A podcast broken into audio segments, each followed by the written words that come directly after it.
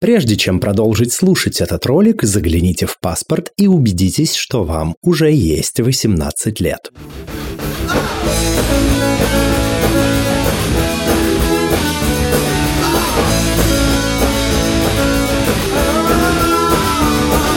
Всем квирного дня! Это подкаст «Громче» аудиоприложение к литературному квир-журналу «Вслух». В эфире этого подкаста с гостями и гостями мы беседуем о литературе, о квир-репрезентации и о квир-репрезентации в литературе, а также о множестве других важных, нужных и смежных тем. И сегодня у нас в гостях писательница Яна Ткачева, создательница таких замечательных книг, как «Три билета в кино», «Боги как люди», «Круги на воде» и в скором времени «Боги как люди», победитель остается один. Яна, здравствуй. Привет, Лео. Очень рада быть на вашем подкасте. Э, всем привет тоже. А ты писательница э, в довольно разных жанрах, но об этом мы, впрочем, поговорим чуть подробнее, а пока э, расскажи что-нибудь о себе, что вот, возможно, соприкасается с тем, что я уже озвучил. Возможно, есть какая-то более развернутая характеристика. Да, наверное, я бы сказала, что я писатель в основном, э, потом свечевар, э, кошатница, жена и вот этого всего понемножку. Звучит замечательно. А ты вообще производишь впечатление личности полной сюрпризов. Например, ты получил три профильных образования и в совершенно разных областях, чтобы в итоге найти себя в писательском деле. Расскажи, как тебя завела вообще нелегкая судьбинушка к образованию экономиста, судопедолога, судоп, сурдопедагога, прошу прощения, сурдопедагога и техника по ремонту и обслуживанию машин. Да, все так и есть. У меня есть три этих образования. Но тут, э, мне кажется, совокупность факторов, потому что, когда я заканчивала школу, то я мечтала стать писателем. Э, и хотела поступать на журфак, филфак, там, неважно, куда-нибудь на эти факультеты. Но тут, э, в общем-то, вмешались родители, которые мне сказали, что нет, это несерьезно, Яна, надо что-то для жизни. Но это было, были двухтысячные, как, как, какое писательство вообще? На жизнь надо было зарабатывать. Поэтому, в принципе, у меня случился такой, скажем, кризис, и я пошла учиться туда, куда э, мне помогли родители подать документы, то есть на экономиста. Э, я вообще не хотела работать экономистом, просто от безысходности, от такого разочарования во взрослой жизни пошла учиться на эту профессию. Ну, потом жизнь пошла, я такой человек увлекающийся, и э, с течением времени я поняла, что мне на экономическом неинтересно, я увлекалась машинами всегда с детства, Поэтому решила, почему бы и нет, пойду получу образование по этой специальности. Долго работала по ней. Э, очень мне нравилось, но потом здоровье стало подводить. Пришлось э, переквалифицироваться. И сурдопедагог – это такая тоже, скажем, не призвание, не выбор мой. У меня появилась возможность поучиться в Питере. Я с детства говорю на жестовом языке, потому что у меня в семье есть глухие. И, собственно, э, стала учиться, стала работать, было интересно. Ну вот как-то так. Я правильно понимаю, что ты довольно долго работала э, автомехаником? Да, сначала автомехаником, а потом э, на заводе я работала аудитором-испытателем машин после сборки на треке. И э, как ты можешь э, оценить, насколько токсично-патриархальная среда в этой сфере и каково тебе там было, будучи женщиной? О, да. В общем-то, я начала учиться в 2009 году и работала по специальности до 2000... То есть я сразу начала учиться и работать, и работала э, около шести лет. И я хочу сказать, что на тот момент, я не знаю, как сейчас обстоят с этим дела, э, но на тот момент это было очень сложно, потому что ну, ты сталкиваешься э, с огромным количеством предрассудков, стереотипов, то есть я тогда была маленькой девочкой, которая весила э, примерно столько же, сколько весит э, колесо BMW X5. То есть мне говорили, что у тебя не получится это, ты не сможешь то. Э, но в целом, да, это была постоянная борьба. То есть если мужчина может не знать, как называется какая-то деталь автомобиля, назвать ее «О, вот эта херня», э, то ты себе этого позволить не можешь. Ты, ты, ты должна знать э, все и даже больше. Иначе тебе сразу скажут, э, что ну, это вот потому, что ты девчонка, ты ничего не шаришь. Когда я училась на факультете, я была единственной девушкой на потоке, около ста парней было. И у нашего заведующего кафедры, который вел нас устройство автомобиля, э, была такая присказка, которую он кричал на всю кафедру, типа, если я хорошо отвечала у доски, он кричал, Видите, придурки, да, даже баба может это понять. То есть... То есть, э, да, вот было так. Э, но в то же время я хочу сказать, что именно то, с чем я столкнулась, что мужское общество тебя очень долго не принимает, но если оно тебя приняло, то все, ты, короче, бро. Э, Своя в доску дадут... навечно, да? Да, да, тебя никогда не дадут в обиду, за тебя будут вписываться. Я помню, когда я пришла работать в автосервис, то э, сначала ко мне так насторожно относились, э, я ни с кем не могла особо подружиться, но Потом парни сделали специально для меня душ, специальную раздевалку, то есть чтобы я могла после работы принять душ, э, специальную раздевалку, там мне ящики. Потом в итоге началось то, что они мне носили еду, то есть типа, о, мама передала тебе пирожки. Ну, то есть это было такое сначала очень сложно, а потом очень комфортно, и ты понимаешь, что тебя любят, принимают, и то есть э, вообще там полное принятие идет. Это замечательно. Но вернемся к твоей писательской стезе. Ты называешь себя молодым писателем, и осознанно начала писать ты только после 30. Как и у большинства писателей, твой путь начался с сам издата. Твои рассказы попали в шесть сборников проекта «Антология на границе миров». Как ты решилась отправить их на конкурс? Ведь до этого ты писала в стол, что послужило отправной точкой? Был какой-то толчок? Да, был толчок. Его зовут Павел Ткачев, это мой муж. Он мне дал прекрасный толчок. На самом деле, да, был объявлен конкурс на самый первый сборник э, самоиздатовский. Я была подписана на девочек, которые занимаются этими сборниками, Настя Капитошка и Ксюша Хан. И появилось конкурсное место, Э, на сборник, посвященный Хэллоуину, кануну Дня всех святых. У меня была э, сказка такая написана в очень сыром виде, э, которую я давала читать своему мужу. И он, собственно, увидел, что этот конкурс идет и говорит мне, давай, отправляй потому что он уже какое-то время читал мои тексты, и ему все время хотелось, чтобы я как-то продолжала это. Ему казалось, что мне это подходит, что мне это приносит удовольствие.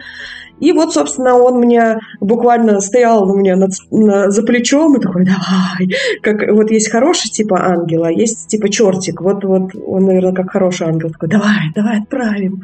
Да все получится. И я отправила синопсис, собственно, прошла конкурсный отбор и попала в сборник. Вот так все началось и завертелось. Это потрясающе. А несколько твоих рассказов из этих сборников стали основой для твоей идеологии «Боги как люди».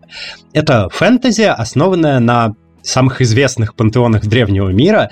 Расскажи нам, а что тебя привлекает э, в жанре фэнтези и чем он вообще тебя привлекает? На самом деле, очень многие считают жанр фэнтези таким э, развлекательным по большей части. Легким, несерьезным? Да, легким, да, легким, несерьезным. Э, собственно, я очень много раз такое слышала. И, по сути, развлекательным. Я же с этим не согласна. Я считаю, что фэнтези крут, ну, э, крут тем, что в него удачно ложатся приемы аллегории и аллюзии. Э, и, по сути, ты можешь завуалированно описать все события, которые актуальные, остро социальные. И тебе, по сути, ничего за это не будет. Все имена вымышлены, все совпадения случайны. Да, да, да. То есть ты, в общем-то, создаешь как будто бы свой мир, в котором ты прописываешь. Я вот на самом деле могу в пример привести э, Толкина, да, со своим «Властелином колец», что как он свои переживания по поводу, по, по поводу того, что он воевал в Первой мировой войне, переложил на, казалось бы, развлекательную историю, да, но если копать глубже, то там очень много аллюзий, и мы можем их очень четко отследить. По сути, я именно поэтому пишу фэнтези, потому что меня тоже беспокоят многие вещи, которые сейчас актуальны. И мне хочется порассуждать о них и рассказать свое видение ситуации читателей. Это замечательно. Я полностью разделяю твое мнение и тоже довольно часто пишу, ну и у себя в блоге в том числе, о том, что э, это качество, за которое я люблю фэнтези-жанр, это возможность рассказать про любые злободневные и запрещенные к обсуждению в недемократических странах вещи а, в безопасных условиях. Я читаю твои э, блоги, собственно, и видел после того, как ты закончил работать над э, дилогией «Боги как люди», э, видел э, сообщение, я сейчас не воспроизведу дословный текст, но общий смысл был такой, да чтобы я, да еще раз, да села писать фэнтези, да не в жизни. А, тяжело далась эта рукопись, и как вообще ты оцениваешь свою готовность писать фэнтези в дальнейшем? Все еще не тянет? Ну, я скажу так, я посвятила богам дилогии 4 года своей жизни. И это наверное, не очень много, потому что есть писатели, которые дольше создают вселенные, но сложность фэнтези в том, что э, ты создаешь абсолютно другой мир, э, и тебе нужно придумать его логику, там все должно работать. И пока ты пишешь эту историю, то ты бесконечно, бесконечно думаешь о том, что так, нигде ли я не, там, не закосячила, нигде ли нет какого-то просчета, логи, э, что с логикой. И это, конечно, очень изматывает. Буквально редактура э, моя была такой, что я не спала сутками. Я не спала, я постоянно перечитывала текст, э, еще у меня есть э, приятель, он учитель истории, и он мне постоянно там вычитывал, вычитывая текст, э, строчил в ночи э, сообщение «У римлян не было седел и стремян», например. И я такая, о, боже мой, а я там упомянула их один раз. Ну, то есть это очень сложная, кропотливая работа. Мне кажется, реализм проще, потому что мы пишем о том, что мы видим, э, и, то есть мы можем полностью сосредоточиться на героях. Фэнтези же э, мир является равноценным участником событий, потому что ты должен постоянно о нем думать, о чем-то непривычном, не таком, как мы можем видеть в повседневности. Вот, вот это сложность фэнтези. И я думала, да, что я больше никогда не буду писать фэнтези, но вижу, что меня этот жанр не отпускает. И в той или иной мере я вот э, начала работать над рукописью. У нее черновое название «Дьявол сидит в первом ряду». И она, по сути, тоже относится к фэнтези. Э, то есть это как бы мистика, магический реализм, но там тоже очень много фэнтезийных э, таких элементов. Поэтому я бы, возможно, бы хотела больше не писать фэнтези, но фэнтези хочет, чтобы я его писала. Поэтому так. Это замечательно. Э, надеюсь, в скором времени получится ознакомиться с новой фэнтези-истории в твоем исполнении. А раз уж ты упомянула про реализм, давай поговорим о другой твоей книге, с которой началось мое личное знакомство с тобой как с э, писательницей. Это «Три билета в кино». А, как бы я это охарактеризовал, это первый современный серьезный, изданный в бумаге роман про полиаморные отношения. Тема, которая вообще в литературе, ну, мягко скажем, представлена в дефиците, а, рассказывающий историю трех замечательных молодых людей, вот, двух парней и одной девушки.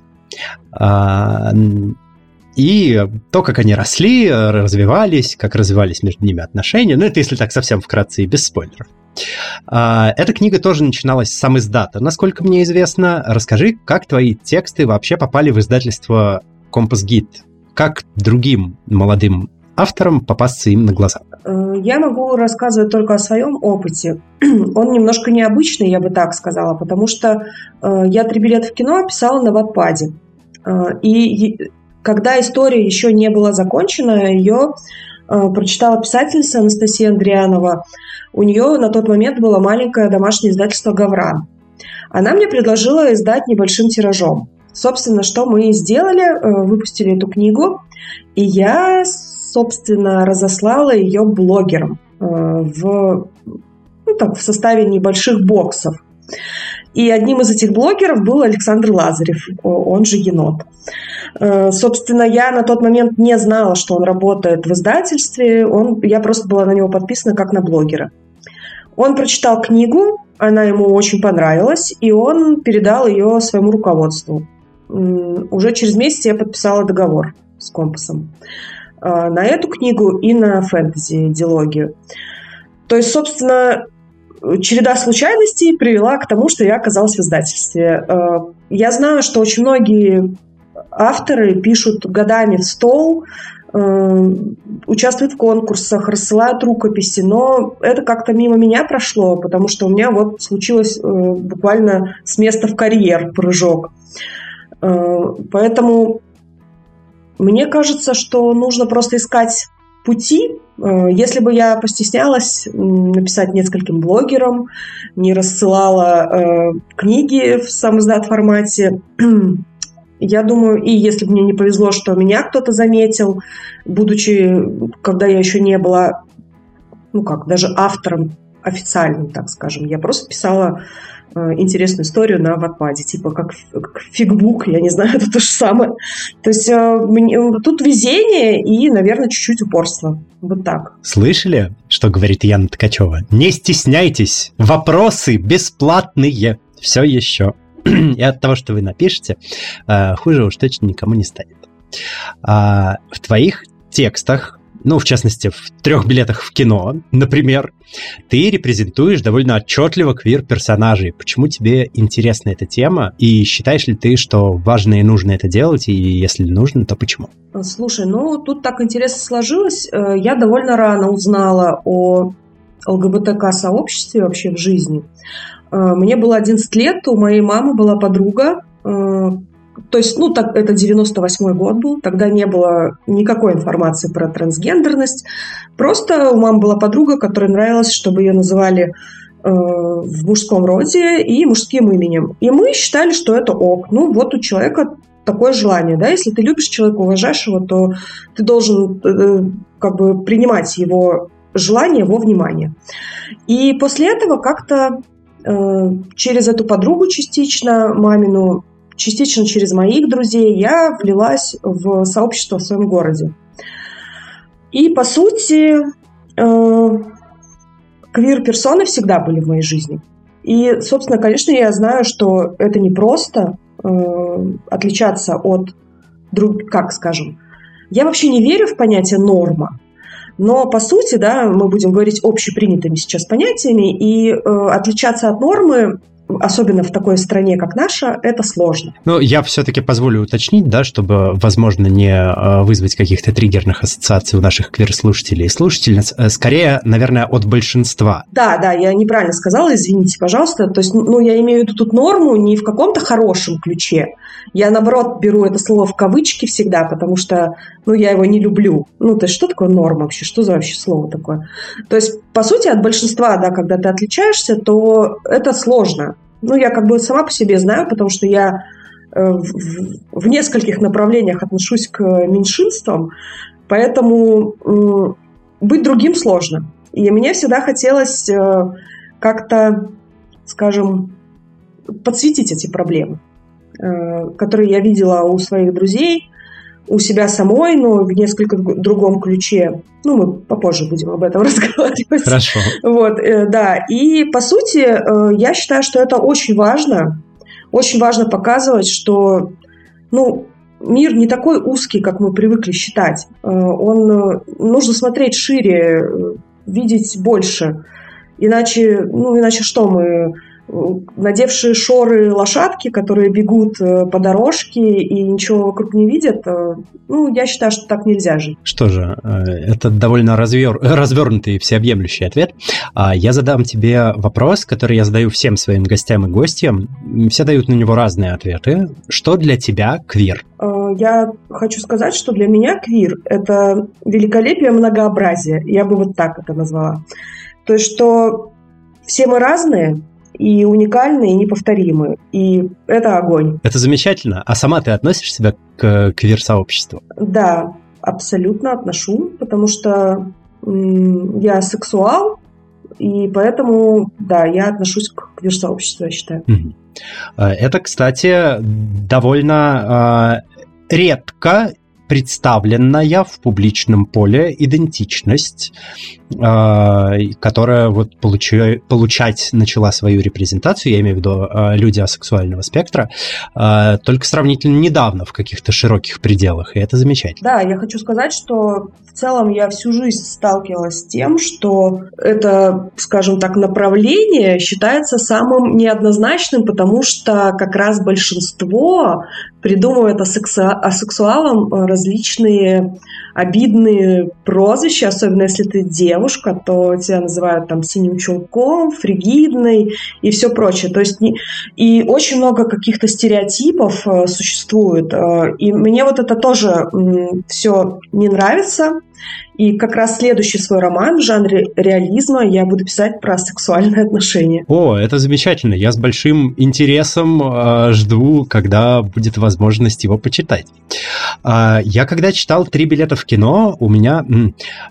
Они настолько хорошо и живо написаны, э, сцены, которые я читал, в том числе и сцены физической близости, они настолько э, яркие и чувственные, что у меня по мере прочтения, я тогда еще не знал э, тебя как э, блогера, да, не читал еще твои блоги, я пока только читал твою книгу, у меня сложилось отчетливое впечатление, что человек, который написал этот текст, имел в анамнезе полиаморный опыт. Да, все так думают.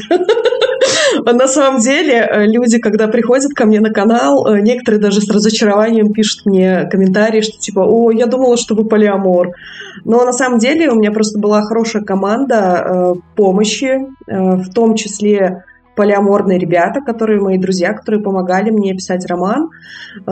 И я давала читать, у меня была фокус-группа, Мальчикам, например, я давала читать сцены, например, 18 плюс, описанные от лица мужчины, э, просила помочь мне поправить, если там что-то не так.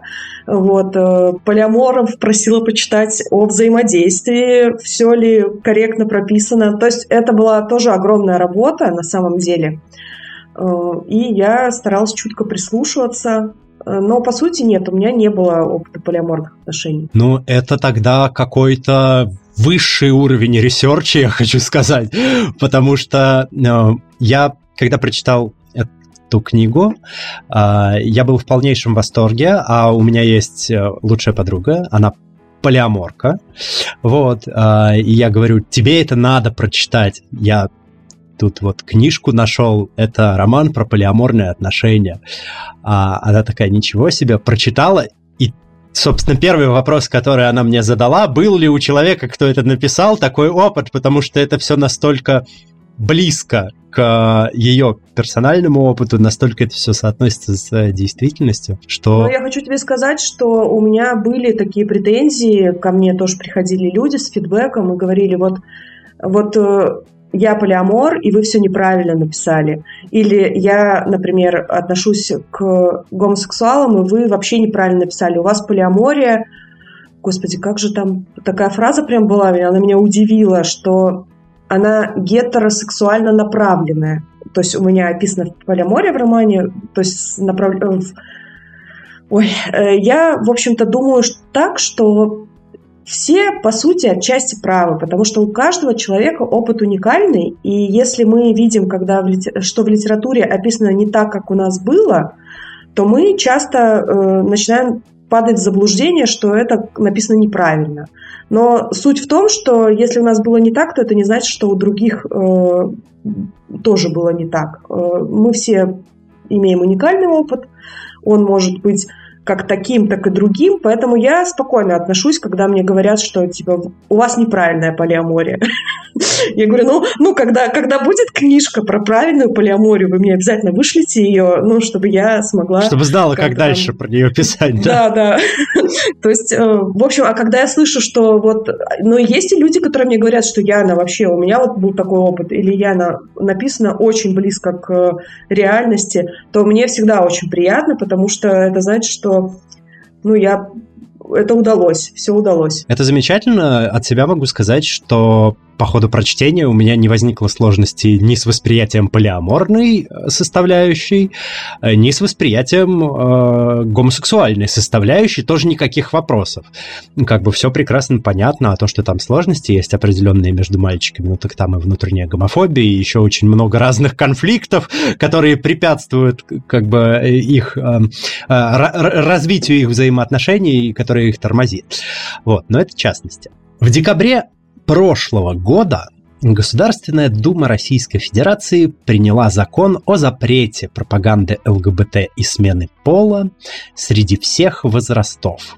Что ты почувствовала, когда узнала, что вступил в силу этот закон? И как ты считаешь, касается ли этот запрет всех людей, или это только такая сугубо локальная проблемка квир-сообщества? И как ты вообще относишься к цензуре? А матом нельзя так говорить? Можно. Это 18 плюс подкаст. А, да, я почувствовала четырежды пиздоблядскую ярость. В общем, я месяц пребывала в ужасной ярости. Я думаю, что все подписчики моего блога это видели, потому что я писала просто не просто э, того, как я не согласна, потому как хочу сказать, что я считаю, что это касается не только квир-сообщества.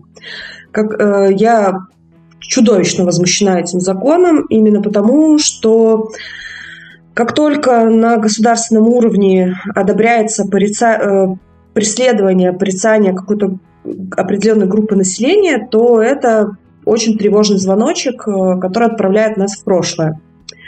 И я считаю, что для чего вообще было проходить через прошлый опыт, э, там, 75 лет назад, чтобы снова к этому же прийти, то есть я считаю, что это плохо откровенно плохо. Цензура это плохо, потому что цензура указывает на то, что мы не справляемся с тем, что происходит в обществе, и мы, наверное, э, не можем ничего сделать, кроме того, как заткнуть тех, кто, нам, кто, не, ну, кто говорит то, что нам не нравится. Это я про позицию правительства. Э, полагаю, что у нее именно так, ну, у правительства именно такая позиция. Э, видимо, ничего не остается, кроме грубых запретов, потому что свобода, она, конечно, угрожает э, тоталитарному строю. И я не знаю, куда мы придем в итоге. И это очень грустно все. Но вообще, на самом деле, это действительно любопытная ситуация, когда сначала люди, принимающие ключевые, ключевые решения в нашей стране, это все примерно одна и та же возрастная категория, сначала они бурчат, что вот, молодежь совсем э, не читает, а потом внезапно 300 тысяч экземпляров тираж лета в пионерском галстуке, и выясняется, что молодежь очень хорошо читает, читает лучше, чем все остальные, просто не то, что они хотят. Да, и дело в том, что я вообще поражаюсь, как раз если мы остановимся на «Лете в пионерском галстуке», я поражаюсь тому, что эта книга отнесена к пропаганде. Э, потому что я ее читала, собственно. И я очень удивлюсь, если подросток или взрослый, прочитав эту книгу... Э, подумает, вау, как классно! Да, подумает, вау, как классно! Карательная психиатрия, э, самое self-harm, обваривать руки кипятком. О-о!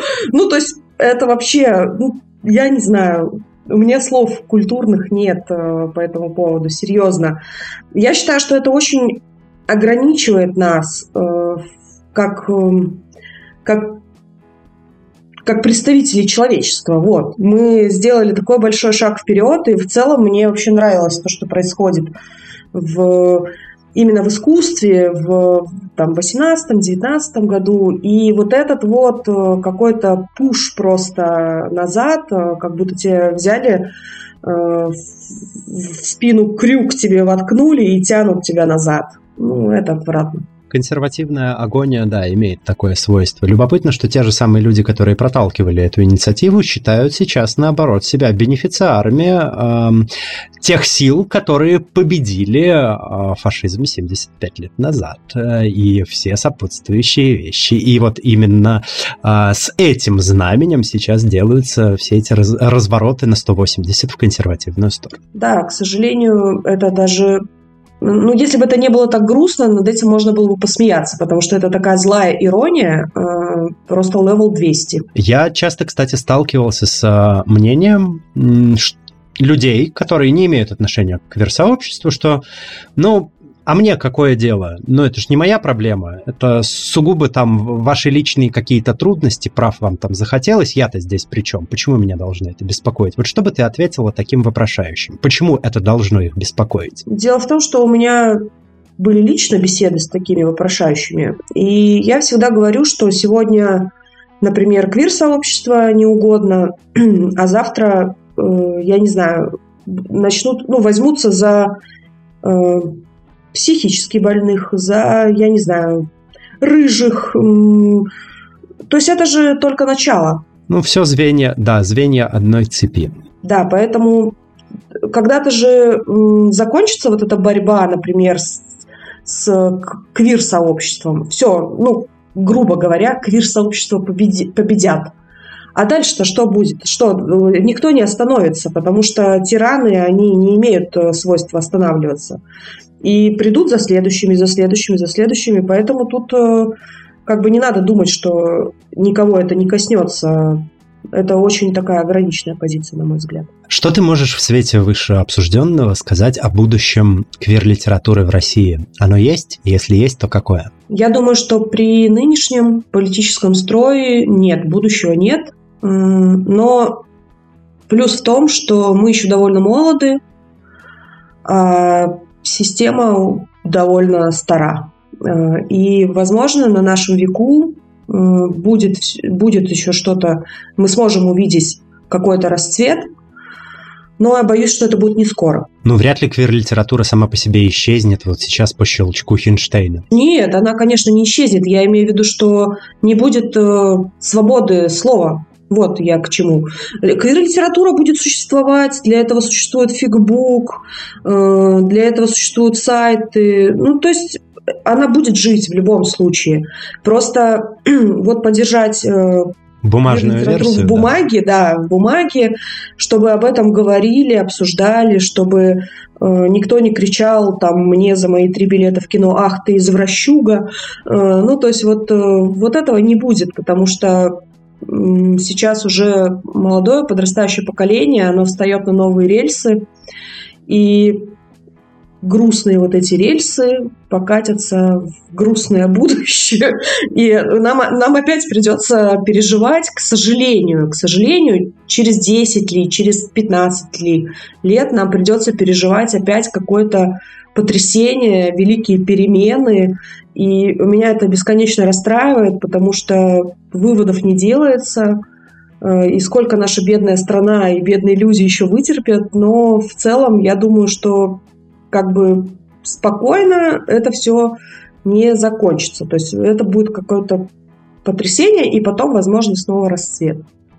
И я надеюсь, что мы с тобой это застанем. Да, даже плюс-минус в каком-нибудь осознанном возрасте хотелось бы это застать. Да-да-да.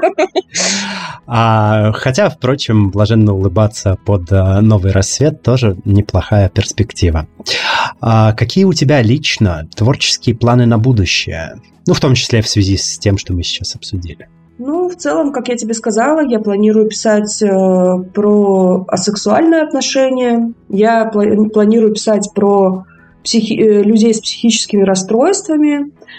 Э, то есть, по сути, даже, наверное, ЛГБТ К-персонажи будут присутствовать, К+, э, будут присутствовать в моих книгах, просто это будет не так свободно и явно, как было в трех билетах в кино. Вот, наверное. Ну, я даже не сомневаюсь, что все все поймут. Э, я надеюсь, да, потому что имеющий глаза может видеть. Как ты считаешь, каким социальным проблемам следует уделять больше внимания в современной литературе в целом? Ну смотри, я вообще считаю, что литература как искусство, она является отражением действительности. Э, то есть э, все проблемы, которые сейчас актуальны, они должны в литературе подниматься. Именно поэтому я считаю, что сейчас так сильно идет расцвет жанра фэнтези, потому что, как мы с тобой говорили в начале подкаста, все э, острые вопросы там можно поднять, э, э, по сути, завуалировав их э, как-то под что-то другое. Э, сама я э, мне самой интересно, как представителю меньшинств, тоже писать о меньшинствах. То есть я люблю... То есть это не говорит только о том, что я буду писать про квир-персонажей. Я говорю о, о любых меньшинствах, то есть меня привлекает сюжет, исключительный персонаж в исключительных обстоятельствах. То есть э, не такие, как все. Э, и мне интересно про таких людей писать. Э, и, по сути, я, наверное, про их интеграцию в общество, да, и собираюсь писать. И это, мне кажется, одно из важных направлений в литературе. Всем остальным отдаю другие важные направления. Хорошо. А, я предполагаю, что конкретно это направление в надежных руках. А писательство для тебя – это хобби или профессия? Ни то, ни другое. Писательство для меня – это жизнь, наверное, так. То есть пока мне есть что рассказать э, людям, я живу, я бы так сказала. Хорошо. Кстати, о твоих хобби. Ты ведешь телеграм-канал «Книги, свечи, два кота», который посвящен отзывам и обзорам прочитанного и увиденного тобою. И есть канал «Я наварила», где ты создаешь мерч и гифтбоксы к своим произведениям, да и не только в целом.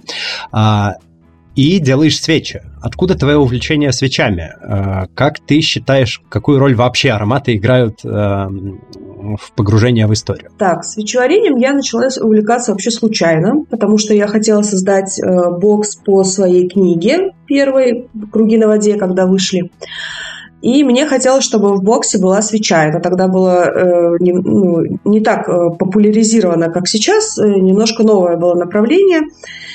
Но я не нашла никого, кто бы мне сделал свечу по моему запросу. Пришлось учиться самой. Э, да. А после этого я подумала, а почему бы и да, э, если я могу создать по своей истории свечу, значит, я могу создать свечи по историям своих друзей, писателей.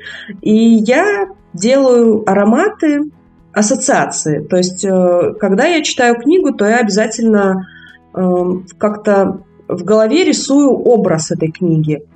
И когда я создаю аромат, то мне важно, чтобы когда человек э, зажег его и вдохнул запах, послушал его, закрыл глаза и понял, в какой книге он очутился.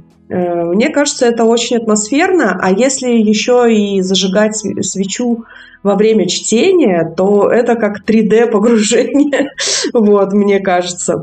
Э, то есть еще, э, то есть давление на еще один орган чувств и усиление эмоций. Вот, наверное, так я это рассматриваю. Это очень неординарный и любопытный подход. А когда я все-таки возьму себя в руки и допишу свою приключенческую фэнтези-историю, я знаю, к кому обращаться за свечами для э, боксов, да? Обязательно, да. А, где еще можно ознакомиться с твоими работами? Ну, смотри, все законченные работы сейчас э, изданы. По сути, те книги, которые не запрещены, это «Диалогия боги как люди», э, можно приобрести на сайтах э, Компаса, издательства Компас Гид и в интернет-магазинах. Три билета в кино, к сожалению, э, официально приобрести никак нельзя, но есть такая классная штука Авито, где люди продают свои книги, и до сих пор там можно приобрести все, что захочешь, в том числе три билета в целом. А есть незаконченная история, как раз э, мистика, которую я выложила на Wattpad, но я в процессе ее написания. И сейчас с мужем мы пишем в соавторстве э, «Магический реализм», от лица кошек э, роман. Да, от лица наших котов. Она называется пока «Химия кошек». Э, тоже совсем скоро начну выкладывать, потому что мы почти закончили. И я редактирую и буду как сказать, он ongoing, да, это называется, что я выкладываю, чтобы получить фидбэк и что-то отредактировать там, возможно, по запросам читателей. Так что вот такая пока что в скором времени будет в доступе э, работы вот эти. Это очень любопытно, и про кошек я тоже с удовольствием почитаю. А, если кто-то заинтересовался из наших слушателей и слушательниц э, творчеством Яны Ткачевой, вы можете, как уже было сказано выше, найти ее работы либо на Ватпаде, либо на сайте издательства Компас Гид. А скажи, пожалуйста, Яна, а есть ли книги, которые произвели на тебя особое впечатление и которые ты бы посоветовала к прочтению нашим слушателям и слушательницам? Конечно, у меня есть любимые книги. Я не буду сейчас э, скучно называть вам мою любимую классику, потому что, да, пусть она остается э, в моих тайных записях. Э, я вам расскажу список, который в целом ну, в прошлом году я веду учет э, топ года, и вот, например, в прошлом году мне очень понравился роман «Там, где раки поют Дели Оунс». Я вообще была в восторге, когда его прочитала. Также большое впечатление на меня произвела диалогия Марии Вой «Сиротки». Она прям, это дарк фэнтези такое, в меру едкое, в меру скажем так, саркастичная и очень глубокая. То есть если смотреть туда, куда нужно, то все понятно, про что это написано. Вот. Ну и такие нетленки Янка Далта. Я обожаю «Голодные игры». Э, всегда советую всем эту трилогию. Очень ее люблю. Считаю, что она недооценена очень сильно. И одна из моих любимых книг – это «Бездна Челленджера» Нила Шустермана. Тоже считаю ее очень крутой. Она выходила у попкорна. Спасибо большое за такой развернутый список. А если взять квир-литературу? Да, у меня есть любимые квир-книги. А, я буду, наверное, не оригинально назову трилогию «Все ради игры» Норы Сакавич. Очень ее люблю. Недавно перечитывала. Э, да, там в, на своем канале делала подробный разбор. Вот. Потом очень люблю ответвление от цикла «Воронята» Мэгги Стивотер э, о Ронане Линче э, «Сновидец» трилогию. Обожаю ее. И у меня еще есть любимая трилогия моего наверное, бывшего земляка, квир, э, квир-писателя а, Алекс Гарида, но сейчас его зовут Аша Гарида, по-моему. Это Акамие. Э, я ее прочитала в 2004 году. Э, недавно за какие-то бешеные деньги выкупила на Авито трилогию, потому что она уже не издается, собственно, и перечитывала. Тоже очень люблю ее. И песня Ахила. Это просто огонь. То есть это вот книга, которая заставила меня ну, наверное, плак. Я редко плачу над книгами, но над песней Ахила я рыдала, там вообще э, захлебывалась. Да, надо будет обязательно ознакомиться. Я, к сожалению, еще не добрался. Я советую от души. Хорошо, принято на заметку. А я напоминаю, что ваша активность помогает продвижению подкаста. Вы можете поставить 5 звезд, сердечко, палец вверх, добавить подкаст в избранное, подписаться или оставить комментарий в любом удобном для вас порядке на той платформе, где где вы нас слушаете. Спасибо. А сегодня у нас в гостях была Яна Ткачева, писательница, представительница асексуального спектра и просто замечательный, очень э, эрудированный человек, вот, с которой было приятно пообщаться это время. Яна, спасибо тебе большое, что ты пришла. Спасибо, что, что вы меня позвали. Мне было очень приятно поболтать. Э, Все очень классно получилось. Большое спасибо. Яна, скажи, пожалуйста, а вот нашим слушателям и слушательницам, что бы ты хотела пожелать напоследок? Я хотела бы пожелать вам не бояться быть собой, э, знать, что всегда найдутся свои люди, которые будут принимать вас – и сколько бы вы ни встретили людей, э, которые будут против вас, э, это все не важно, потому что вы сами по себе уникальны, ценны и прекрасны. Спасибо большое, Яна. Если вы наслаждаетесь нашим подкастом и хотели бы нас поддержать, пожалуйста, рассмотрите возможность сделать небольшой донат. Вы можете сделать донат любой комфортной для вас суммы. Можете ознакомиться со ссылками в описании, где будет вся подробная информация. Ваши пожертвования помогают нам продолжать делать то, что мы любим, и мы надеемся, что наш контент продолжит приносить вам радость и пользу. Спасибо вам за прослушивание, и мы надеемся на вашу поддержку. Всем пока, услышимся, всем чпоки.